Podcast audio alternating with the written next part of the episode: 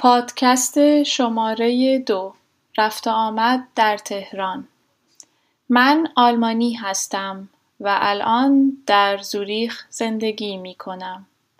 من در اروپا به شهرهای کوچک عادت دارم و چند هفته پیش برای اولین بار به تهران رفتم.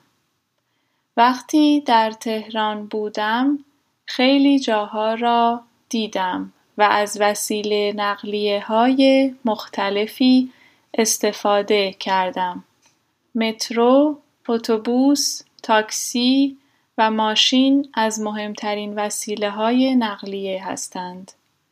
متروی تهران را خیلی دوست داشتم چون تمیز، سر وقت و خیلی مدرن بود.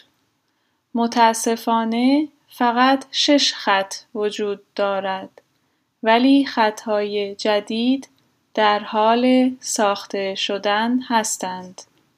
اتوبوس های تهران هم خوب هستند ولی ترافیک شهر تهران خیلی بالاست و اتوبوس ها همیشه در راه بندان گیر می کنند. جالبترین وسیله نقلیه برایم تاکسی است.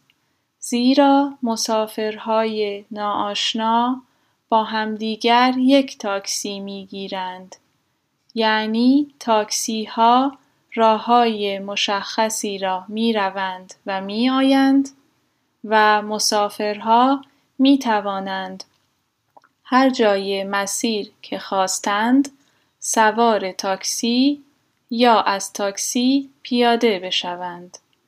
این روش خیلی خوبی است ولی برای خارجی ها و کسانی که راه ها را نمی‌شناسند کمی سخت و پیچیده است. آنچه ما در اروپا تاکسی مینامیم در ایران آژانس نام دارد.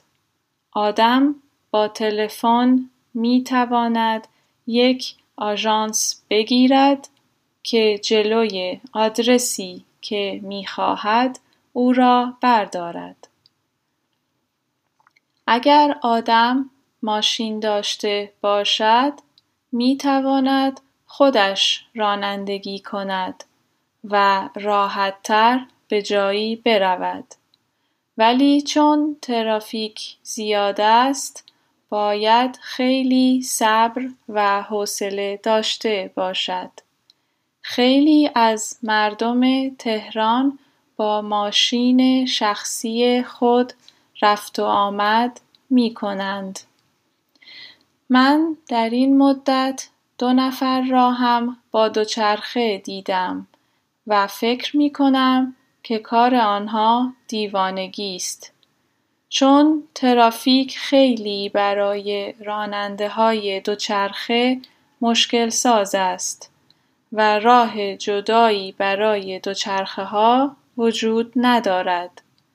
راننده های ماشین دائما خلاف می کنند. این خیلی خطرناک است.